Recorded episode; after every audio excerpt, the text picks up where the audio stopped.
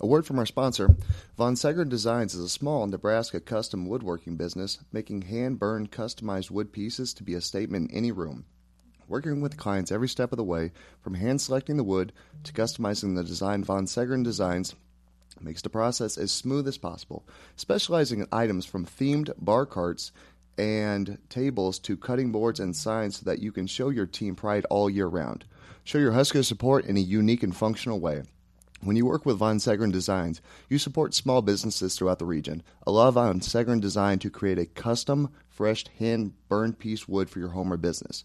You can link up with them at V O N S E G G E R D N E S I 1 and at V O N S E G G E R N underscore designs. So check them out on Facebook and Twitter and uh, Instagram as well. Uh, go big red, and uh, let's start the podcast.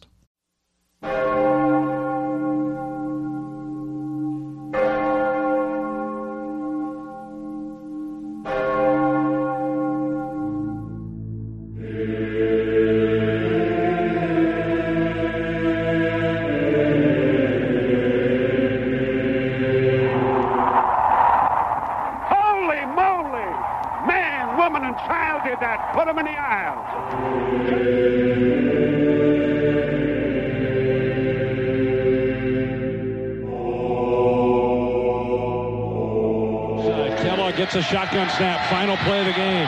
Ron waiting for the wideouts to get downfield. Launches the throw down toward the goal line. Going up. Ball tipped in the air. Oh, Caught. Touchdown. Jordan Westerkamp. Nebraska wins the game on the final play of the contest. Oh, baby.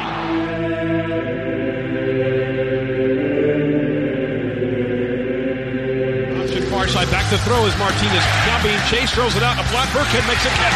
Sits a tackle. 25 20. 15 10. 5. Rex Burkhead. Touchdown, Nebraska.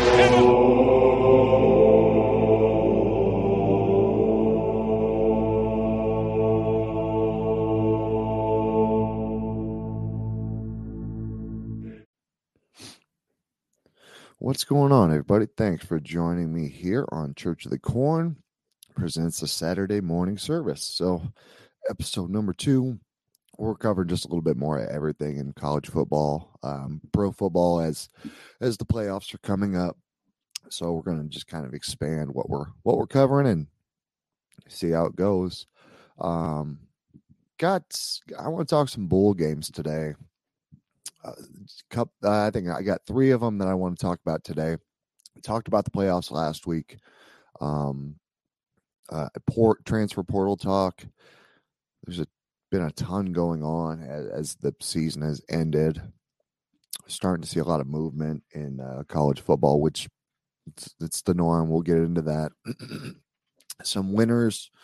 Actually, I've got one big winner and I've got one big loser in the transfer portal thus far. Then I want to go through some coaching hires. I went through my A's last week. I didn't really put a letter grade on these guys, but three guys I think are damn good coaches uh, that got hired on pretty recently. So we'll break that down as well. Um, excuse me. One big thing that happened, unfortunately, in the week since uh, we last did a show was uh, head coach Mike Leach passing. Um, kind of uh kind of a gut punch i, I feel like is a understatement there with um just his just his touch of the game and uh, you know the impact he was able to have on not only several universities but also the amount of kids he was able to really help and uh, get into good positions by getting them into college, different things like that. And you know, the dude was quirky as shit, but I think that's what everybody loved about Leach. That's one thing I loved about Mike Leach was just his completely off the wall demeanor. Um, he says a lot of the shit that I think and just don't say it. There, there, that was the beautiful part about him was it didn't seem like there were any boundaries, but in a good way. Um, he didn't trash anybody. He just said it as it was. And and you know, if you haven't gotten a chance to, um, do yourself a favor and go down the uh, YouTube rabbit hole today and check out Mike Leach. I believe it's Marriage Advice, uh, the mascot fight from when he was at Washington State. And God damn it, I know there's one other one that I'm forgetting that I'm going to kick myself in the ass for later. The fat, the fat little girlfriend one. That's a great one as well. So there, that could be your three if you want to check those out today. Highly recommend it. Just a great way to remember, you know, Coach Leach before he passed away. Really, uh, really tragic. I remember seeing something pop up on Twitter that it was a personal matter, and man, it it really transpired quickly. But one big thing I did want to get into with, with the Mike Leach passing is um his coaching tree. His coaching tree is phenomenal. And I did not realize he had as many guys that were former coaches of him that that went to other spots. So I'm gonna go through them with you. So we got Mike Leach. Directly off Mike Leach, we've got Dave Aranda, defensive coordinator from uh, LSU at the time. Um, but not so we got Dave Aranda, we got Sonny Dykes, Tony Franklin, Mark Mangino, Art Briles. Uh, also Robert Anae and Seth Littrell. And then off of Art Briles came Philip Montgomery and Dino Babers. That is incredible. One, two, three, four, five, six, seven, eight, nine, ten. Ten either head coaches or offensive coordinators uh, came from Leach. Now, here's some players that played under Leach that made it to some sort of coaching rank. So you got Mike Leach, you've got Neal Brown, Graham Harrell, Wes Welker, Josh Heupel, Sonny Cumbie, uh, Cliff Kingsbury, Dana Holgorsen. Under Holgorsen came James Spitval, uh, Spatival. Um, under Kingsbury, Lincoln Riley, and Eric Morris. To me, that's the sign of a phenomenal head coach is when you've got guys underneath you that are now offensive coordinators, head coaches. You know, his coaching tree it's it's it's very impressive just what he was able to do with a system that most of us didn't think could work anywhere. It's it's the air raid system. It's a very specific kind of quarterback, specific kind of wide receiver, specific kind of offense lineman. You need a it's pretty specific guys for that system. But we've seen the air raid be incorporated at every level. It's, it's very apparent in the NFL. It's very apparent all over the place in college football now. The air raid is a mix is mixed with the spread, and depending on the kind of quarterback you got, you may not throw it 70 times a game, but a lot of guys are throwing it 35. It's pretty common. So it, his his reach on the game is absolutely incredible. Um, he's going to be missed as, as not only a head coach, but as a man. Obviously, with with a family and and the amount of people he's touched over the years, you feel terrible for them. So it, it's it's super unfortunate, but you know he he was able to change the game and and deserves to be entered into the Hall of Fame. I know there's a rule going on, or uh, they have a rule about a certain winning percentage having to be allowed. You got to waive that. You got to get Leach into the Hall of Fame. So phenomenal coach. Want to give um, to give some kudos to you know Mike Leach and some my favorite memories of him. So let's switch to, from a somber note to a little bit more of a happy note or something that everybody's at least going to be wanting to see. I got some bowl games here. I picked three this week as well, kind of like I did last week. Well, four last week with the playoff games, but I uh, I wanted to go through some matchups I'm pretty excited about. The first one I've got is the Holiday Bowl, which is going to be December 28th at 8 p.m. It's between Oregon and North Carolina. Now, the last time we've seen Oregon, not great. I'm going to break that down in a second. The last time we seen North Carolina, uh, not great. I here's what I do like. I do like the matchup between Oregon, who's nine and three, and North Carolina, that's nine and four. At namesake alone, it, it's an explosive matchup. But I got a lot of concerns in this on both sides. Maybe concerns not the correct one, but at least very, very curious about what I'm going to get. And especially with Oregon and how they looked in the Oregon State game, it looked like a tale of two different halves for Oregon. In the first half, Oregon was able to really kind of do whatever they wanted to do uh, offensively. And you could tell that Bo Nix was in a great groove and he was slinging and he was wheeling and dealing.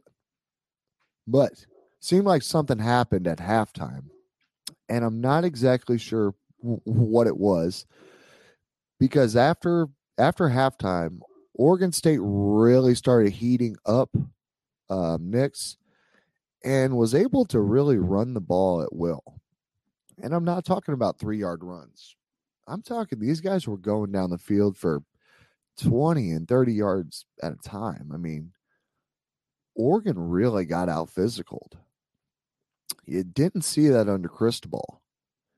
And I'm not going to compare Lanning to Cristobal because it's not not really fair at this point, but it's been a while since I've really seen Oregon get out physical and pushed around. And especially by a rival. Um Oregon State beat the hell out of Oregon. And that's why they won the game. They really imposed their will. And they look damn good doing it. They look comfortable doing it. Um, the one thing that Oregon's not going to have to worry about is getting out physical by North Carolina. Tra- traditionally, not a overly physical team, but a team that can move the ball explosively when when they've got the guys. Um, you know, they do it. They had a, a great passing attack this year with Drake Maye, uh, who was, I believe, on the Heisman semifinalist list, top ten. A lot of people had him there. He he had a pretty damn good year, and let's not forget he's a freshman. For four thousand one hundred fifteen yards, thirty five touchdowns, and seven interceptions, pretty damn good. But it seemed like the offense really hit a wall, and they hit a wall in November. Traditionally, when you want to play the best ball, but they hit a wall starting on the 19th of November against Georgia Tech. And it just seemed like the rest of the year, the team was never able to close the deal. So, in, in his his lowest QBR his quarterback rating in a win was 76.5 against Georgia State. His highest QBR quarterback rating in a loss was 68.8 against Clemson, which was a 39 to 10 loss and not not a great game for him. So there's a big difference between good Drake Maye and bad Drake Maye. And when you get bad Drake Maye or anything I below a 70 QBR, you're losing that game based on the numbers. Um, like I said, his lowest QBR in a win was 76.5, which is damn good. So you need him to be at least 75 or better in that QBR to win. Um, you know, Bo Nix had a phenomenal year under uh, Dillingham as well. He was able to really look comfortable in that system for for the majority of the year. Uh, Dillingham gone. I believe Nix gone as well. Uh, I, I think he's going to play in the game, but and next year is what I'm referring to. I feel like this game is really going to come down to can the Oregon defense be physical against the North Carolina offense? Will they be able to heat up Drake Maye and force him into some bad decisions? Um, Oregon, I believe, was fighting some injuries as well. But who isn't this time of year? Um, going to be really interesting to see the the strength versus the speed, uh, finesse versus power. I think that's kind of what this game matches up to be. Um, so it'll be a hell of a uh, December 28th viewing, 8 p.m. Next one, one of my favorites because of one of the coaches that's that's coaching in it. Um, Texas Tech versus Ole Miss, the TaxAct Texas Bowl, which is also going to be on the 28th. This one's going to be at 9 p.m. So you'll be able to have to you have to flip back and forth between the the this game and the previous game. we all know how big of a fan I am of Lane Kiffin. I was so hopeful that we could get him to Lincoln, Nebraska. Really was. But he signed a fat deal down there in uh, Mississippi. So good on him. He got paid. Uh, I was trying to lead the Lane to Lincoln train. Just didn't work, unfortunately. But one good thing about that is I still get to watch that awesome kick ass offense when it's humming uh, from afar. And I don't have to worry about it being in the Big Ten. So that's a good thing. It's a fun offense to watch when it's when you've got a guy at the helm that you really trust. I don't know if Lane really trusts Jackson Dart uh, like he did Corral. But with that being said, you're looking at a multi-year starter versus a first-year starter. Um, Dart has not looked comfortable all season, uh, especially when he started really getting knocked around. But uh, and and when that run game wasn't humming, that offense didn't look great. It's a spread offense based on the run, but even sometimes when the run game was going, passing game still wasn't there. So you got to wonder uh, if Dart's going to look a little bit more comfortable going into the bowl game, having those extra practices, and what it'll look like next season. But um, with Ole Miss schedule, they were eight and four on the year. Problem with that is, is the majority of the wins kind of came in the beginning of the season. They finished the season, or I guess in the second half of the season, at one point they lost four out of five. You know, they did lose the Egg Bowl game against Mississippi State, which was unfortunately Coach Mike Leach's last game he was able to coach. Um, but they they did lose that game. The losses were close, within a touchdown outside of the LSU and the Arkansas losses, which were pretty rough games for the team. The interesting thing was, you know, they were able to play in Alabama pretty close, but then ended up getting, I won't say blown out, but beaten pretty handily by a, an Arkansas team, which is a little bit more physical. So you you know you're seeing a little bit of different styles there. Alabama not as physical as tr- traditionally, but Arkansas it's what they're built on. Led by head coach Sam Pittman, who was a uh, former lineman himself. That team is based on being tough, and, and they embody it. Um, but getting back to the Ole Miss Texas Tech, um, they also don't have any major positions sitting out for the draft or in the transfer portal um, at this point in the bowl season. So it's been pretty pretty kind to them. Um, so we should get to see that Ole Miss offense functioning as they have for the majority of the season. Hoping so. Uh, I do enjoy watching that run game. It's when that uh, when you've got an offensive line that is moving in sync. I don't know if there's anything prettier than that, except for when the running back makes the right read and, in a giant play breaks out. Um, you, you know that's that's the one thing that I noticed. I'm trying to think what I was watching. I can't remember what damn team it was, but the other day, um, it just the offensive line. Oh, the 49ers. That's who it was. Duh, dumbass. Um, it was just seeing the offensive line move in one swift motion, pulling the correct direction in his own scheme. Like this, just shit like that when you're watching it and you know a team knows what they want to do. It's it's really impressive. It's really just good football. Good football is fun to watch. As Nebraska fan, I haven't had that in seems like 84 years, but what are you going to do? Um, let's go to the other side. Let's give Texas Tech their kudos too, because Texas Tech, damn good team. Um, seven and five under a first year head coach in Joey McGuire. Now they didn't have the year TCU did, but most first year head coaches don't have that kind of year. It's a little bit more of a freak occurrence than anything else. But um, you know, first year head coach uh, had a pretty rough middle part of the season. Um, One point losing four out of five. It's never a good thing. That is one thing these teams have in common.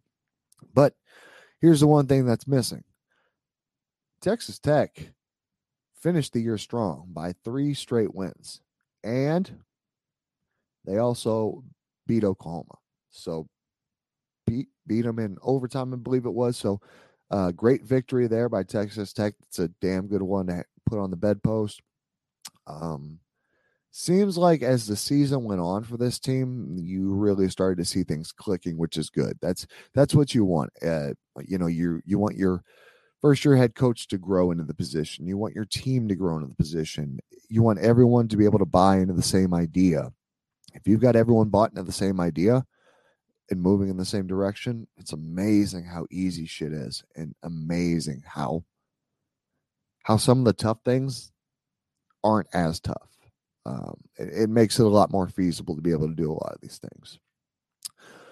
Um, it, Texas Tech traditionally has been able to put up points. This team is no difference. They're not putting up 70 points a game, but they're still able to score some points. And that defense, because McGuire is McGuire a, uh, a, a tougher guy. Um, the defense wants punch in the mouth. So tremendous what they've been able to do this year. It's going to be a great matchup of styles and temperaments between the coaches. Lane a little bit more of a fiery guy. Uh, McGuire a little bit more reserved, but almost like a Aranda fiery when needed. So uh, I'm I'm excited to see this game. Um, last game I'll break down for today will be Florida versus Oregon State. It's the SRS Distribution Las Vegas Bowl. Uh, this one's actually today at 2:30 p.m. This one's between Florida, Oregon State. I love bull season because I love seeing matchups that I tr- traditionally don't get to see. Um, and this one is super interesting to me because of how these teams play. It's a matchup on conference between the SEC and the Pac 12. Usually, don't, we don't get to see these. Um, I want to see does the physicality of the SEC take over, or is the Pac 12 able to match speed with speed? Is the Pac 12 able to counterpunch after the SEC throws a haymaker? Or vice versa at this point, because you got to think Florida's not where they want to be at this time of year. Even under first year coach Billy Napier, you got to think they're not exactly excited about where they're at. Um, so is is Florida able to get up off the mat if Oregon State throws that first haymaker? Be really interesting. Um, but let's start off with who Florida does not have playing in this game. Pretty major list for the Gators. You've got quarterback Anthony Richardson, who is trending to be a high um, NFL pick. I've seen him on some um, mock drafts as high as I believe third or fourth in, uh, in the draft. Which to me, I watched his physical tools this year, and you know, you can't deny that the kid is talented. He is a fucking freak. Um, they don't grow Anthony Richardsons on trees. Six four, I believe they said 250, runs a four five, cannon for an arm. As a raw prospect, has every tool that you want. If he can sit for two years and learn from an NFL coach, he has an elite arm. He can make every throw. It's not Josh Allen elite. It's not even Patrick Mahomes elite. But man, it's in the ballpark of I could say Jay Cutler. I think I think his arm is Cutler esque. Cutler could make some throws that no one else could. I just think Mahomes and and uh, Allen is absolutely elite. So he he's a freak athlete. Um, also on the line, All American offensive guard O'Cyrus Torrence, who had a damn fine year, um, will be out. Leading tackler Ventrell Miller and their number two receiver Justin Shorter. So you've got a ton of production for Florida not playing. Doesn't mean it's it's an excuse when you lose the game. Hey, we didn't have this guy, this guy, this guy. Most teams are having guys sit out this time of year, so you got to figure that out.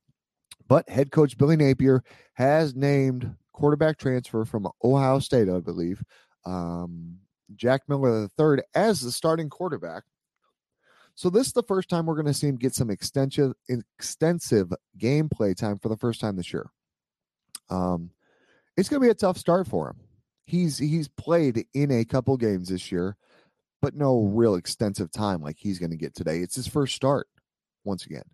Um, it's going to be really interesting to see. Obviously, being in the Big Ten and then going to the SEC, physicality is kind of what he's used to seeing.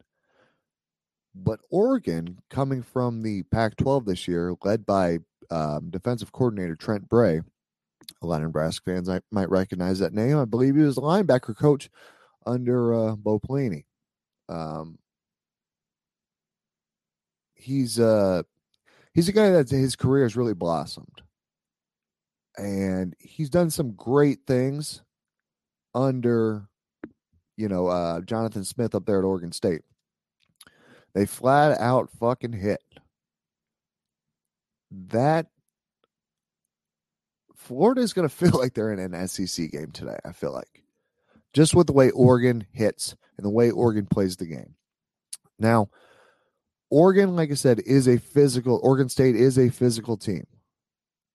They've got an offensive line that just wants to flat out move guys. Now they're going to have some big boys move at Florida. That defensive line is big. So they're going to have to move some guys that maybe they're not so used to seeing guys that size. When they do move guys, Damien Martinez, a freshman running back, can hit the hole and just go. Impressive how he's able to run the ball and, and Oregon State in general. Just with how physical they are, it's it's a it's pretty to watch. But one big concern I do have is do does Oregon State trust Ben Gulbranson to throw the ball or are they going to do what they did against Oregon and just ground and pound it the entire second half? I don't know if he threw the ball more than two times in the second half against Oregon. And they still won the game. So it's a style matchup. I'm excited for it. But let's go on to the transfer portal now. I got thoughts. I got a lot of thoughts on the transfer portal. So I wrote them down for once in my life. Here's my list. You're going to win some, you lose some. Don't bash a kid because they didn't pick a school you cheer for. Should be common sense. We should be all adults. I don't think either one of those things are true. There's people out there that uh, have the age of an adult, but not the maturity. So don't do that. If you want to be positive, great. Don't be a dick you apply that to numerous things in life. Don't be a dick. Um, I look at everything at the portal like this: if a head coach can move around year to year, even though they under they are under a contract, why can't an athlete? There's plenty of people I'm not going to agree with on, on this, and that's fine. We don't have to have the debate either because neither one of us is going to move our sides on it. So that's my thoughts on that one. Um, poaching is now a thing. poaching has been a thing. Even with the portal and NIL, do we really think it wasn't going on before? It's been going on the entire time. It's common sense, guys. But it's it's been going on back in the days when there were hundred dollar handshakes and mom and dad had brand new cars pop up at their house from a certain lot in a certain you know town because a guy just signed. It it's always happened. It'll continue to happen. Good luck proving it. That will not happen unless you've got a dumbass that just gets caught with hand in the McDonald's bag. Um, parity is a thing in college football. NIL and the transfer portal are the big thing right now. But, and, and I will say they will be for the next probably four to five seasons. But it's parity it's it's going to come, it's going to go. Now, while it's the Wild West right now, and you'll see guys that are going to continue to get paid. NIL will not go away. Transfer portal will not go away. I don't think the NCAA should do anything to regulate it either. NCAA, The NCAA has fucked up everything they've put their dirty little fingers on. So why do I want them to watch to fuck up an athlete getting paid? I don't. Keep your nose out of it. You don't want anything to do with it. Keep out of it. Businesses will eventually regulate this out, is what I'm getting at.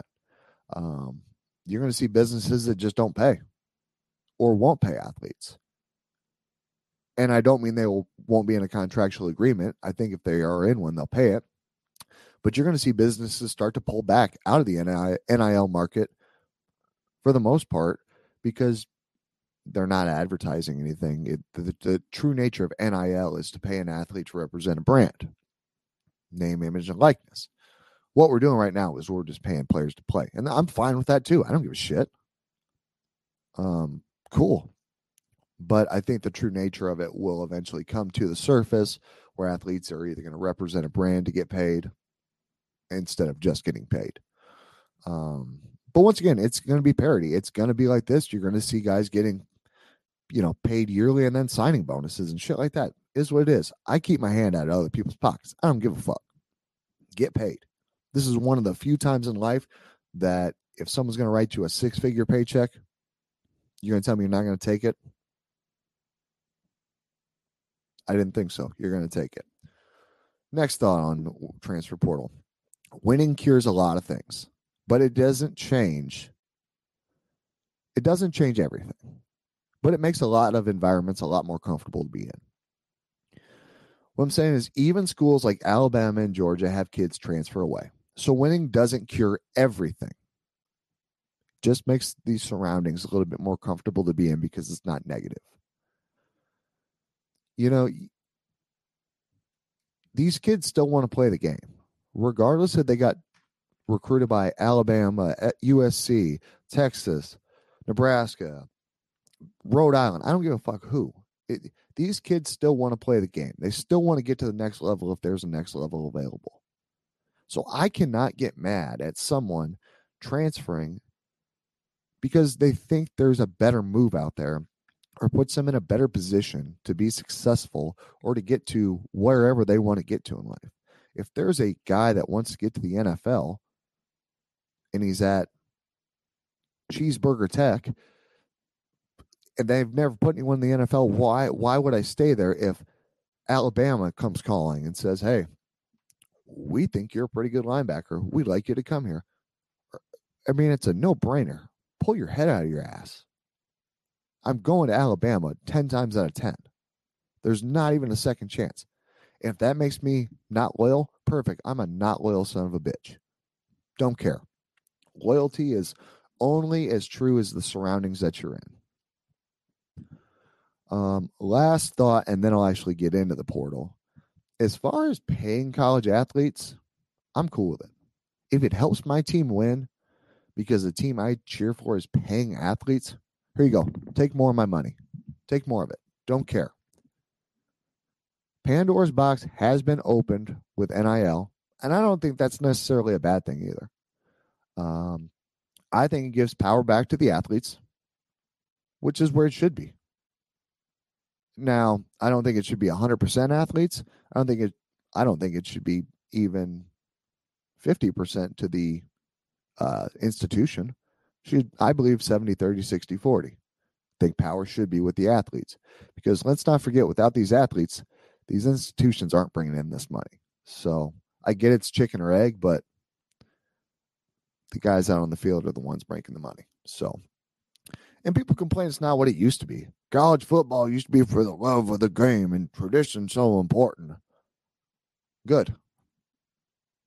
I'm glad the game is evolving, and I'm even happier that athletes are getting paid. Loyalty is loyalty is not a thing here. We're talking about if, if we're talking about getting paid, let's take emotion out of it because that's making an emotional decision. Think logically. If it's a payday, get the bag more on the transfer portal. Uh, there's a team that is making out like a bandit right now, and it's Michigan. Michigan is retooling again um, in the transfer portal.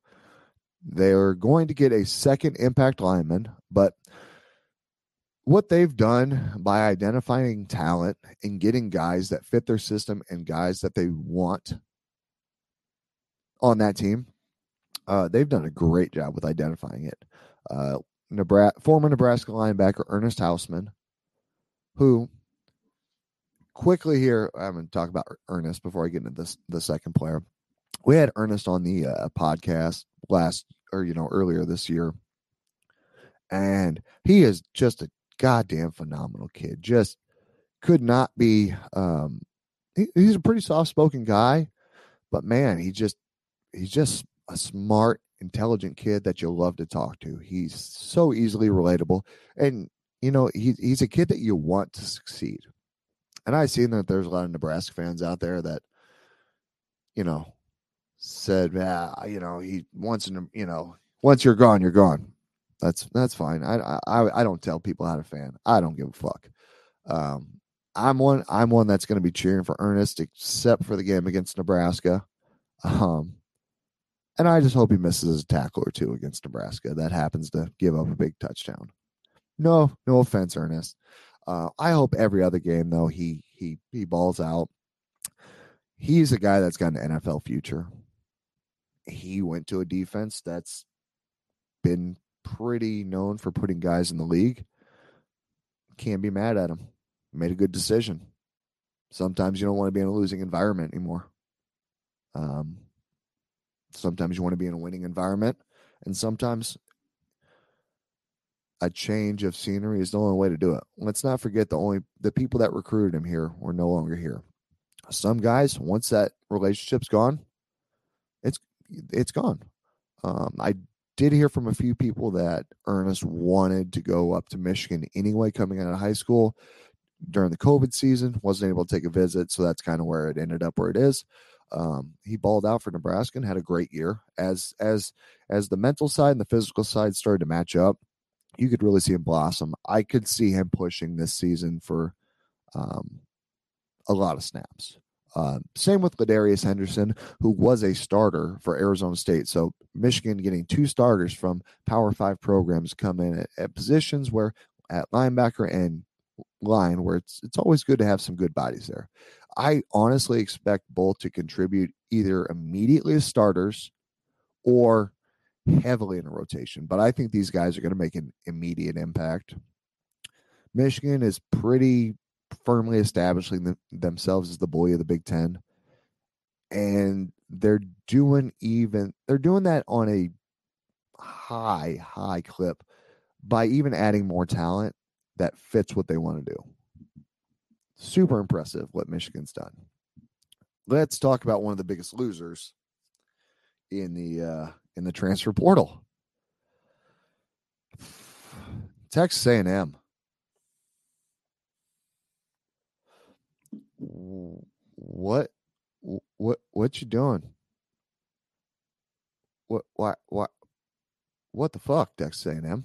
I mean, this is a so if someone wants to argue why NIL isn't a good thing, Texas A&M would be a great case study because what you've got is you just drew money at players. And I won't say they didn't fit a scheme, but Jimbo Fisher did what Scott Frost did. He star chased. I can get a five star. I can get another five star. Let's put them together and let's see what happens. Hopefully, this shit works. Well, a lot of times it doesn't work. Jimbo is the kind of guy that is going to take what he's got in front of him and move it just from A to B. He's not going to make it any better than it was. He's going to keep it pretty much on par. Um, if you've got an established player, he's going to keep him as an established player. He's not going to take him to a superstar level. If you've got a guy that needs development, well, he's still going to need development by the time Jimbo's done with him. They got about what they were going to get um, out of Jimbo. I don't believe he's a great coach. I think his Florida State national championship was a little bit more of a fluke than anything.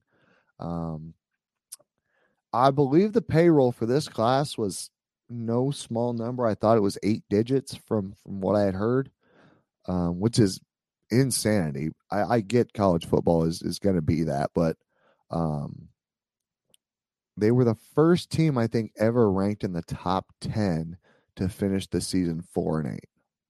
I think that was a stat that I had seen on ESPN. That's impressive. Um,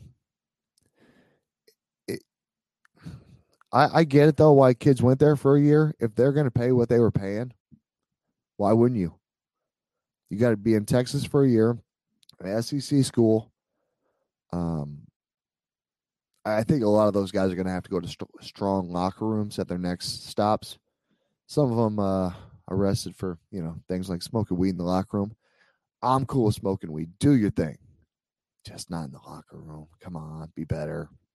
So those are my thoughts on the transfer portal. Uh, I'm going to finish up with some coaching hires.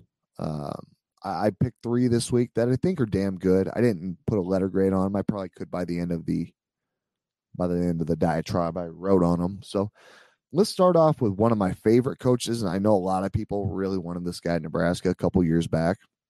Um, it was Jamey Chadwell uh, from Coastal Carolina. I was kind of shocked when I heard that he went to Liberty. Um, it is a step up, but man, he had a good thing going at Coastal. So I got my first taste of uh, Coastal Carolina during the pandemic. That was when uh, football got canceled or was getting canceled, um, and somehow we got we got a lot of Sunbelt football, which was beautiful. It it took it took um it took Chadwell a little bit to get that his it, it's an option spread offense that can throw the ball, and they threw it at it. They threw it pretty well, uh, but it's it, they they heavily run based, which great. Give me that every day of the week. It, it, took them a little bit to get that system rolling down there in South Carolina, but once they got McCall in a groove and had that system going, they went 31 and 6 in the past 3 seasons. That's phenomenal. Easiest way to say that is phenomenal. Um, you know, they are going. Chad was taking a step up in competition by going to Liberty, um, stepping into a system that's it's going to be um, it's going to be different than what he's he's running at Coastal. But the mark of a good coach is: are you able to mesh your current offense with what you want to what you want to do? He's not going to be able to go full option, which is fine because I feel like Chadwell's a guy that can augment the system to be able to be a little bit more vertical. I think that's what they're going to have to do. Um, but that could also be the next step in the evolution of that offense, taking it from, from more of a spread option to more of a triple option offense. Triple option can mean a lot of different things. It's not, I'm not talking about lining, lining up in a flex bone like the uh, service academies do. I'm just talking about a little bit more spread option. You know, fake the run, pass outside. We see a lot of it nowadays, so it's pretty common. Um, but you know, Coastal is replacing Chadwell with former North Carolina State offense coordinator and I believe Nebraska offense coordinator years ago, Tim Beck. You know, going to be a big switch there as well, but I, I'm interested to see what Beck does. He's had a few stops over the years and been pretty successful. You know, going to back to Liberty, Freeze definitely didn't leave the cupboard bare for Chadwell. And I think Liberty has to be feeling really good about the hire. Number one, because they got rid of Freeze, who could win football games, but wasn't an A plus human being. Um, to one of the more likable guys in college football with with Chadwell. None of the previous baggage to me feels like a slam dunk hire. Uh, next one, Kenny Dillingham is going to go from the offensive coordinator at Oregon, and he's going to be staying in the Pac 12 by becoming a Sun Devil down at Arizona State University. So after Herm Edwards' experiment, after that experiment failed pretty spectacularly, the Sun Devils went the coordinator route this this time. Kenny Dillingham is from the Phoenix area. Uh, he was a quarterback coach previously in high school uh, from 07 to 12. and the offense coordinator, quarterback coach in 14 15 for Arizona State. So he's got a lot of experience being down in the area. Um, probably made some good connections at his time recruiting down there. And, you know, to go on his experience, he was also the quarterback coach for Memphis back in 2018, offensive, uh, the Auburn offense coordinator in 19, and then the offense coordinator quarterback coach for Florida State for two years in 2021.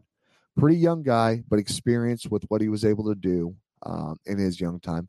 It was great what he was able to do by turning Bo Nix, Bo Nix from his from what he was, which was a pretty incomplete guy at Auburn, to a pretty complete quarterback at Oregon. Re- did some really good things. Finally looked like a five star quarterback.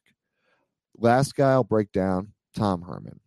So he's a guy that's going from being an analyst to being a head coach again. Uh, he's a head coach at Florida Atlantic University. He, let's not forget, he's a pretty accomplished coach. You know, he's a former Broyles winner. Uh, he turned Houston into a top 10 program.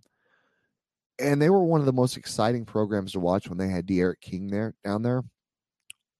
He took Texas also to a 32 and 18 record, and he was 4 0 in bowl games. His ability to recruit guys has never been the problem.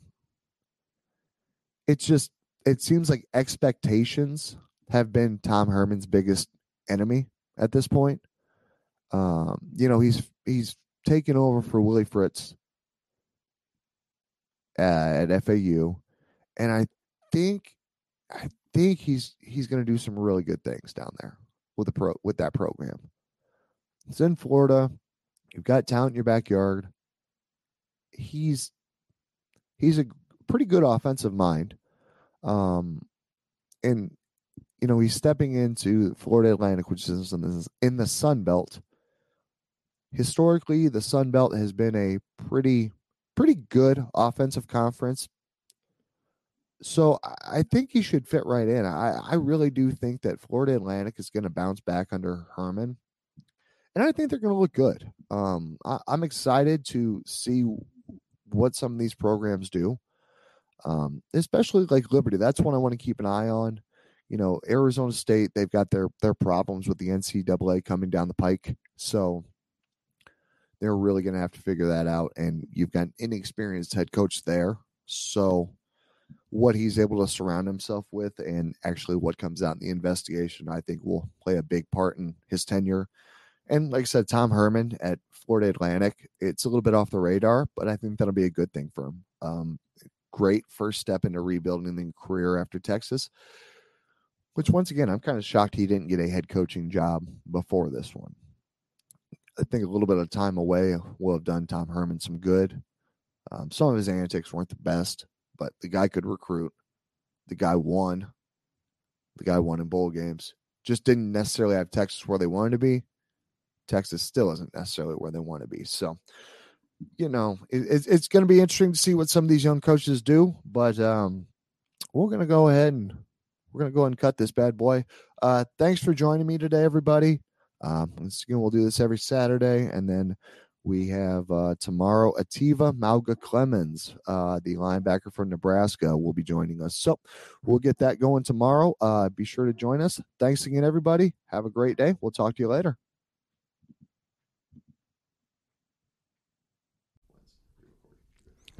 Members of the congregation, let's raise our Kool Aid filled glasses and drink to all the things that were, are, and forever will be Nebraska Cornhuskers.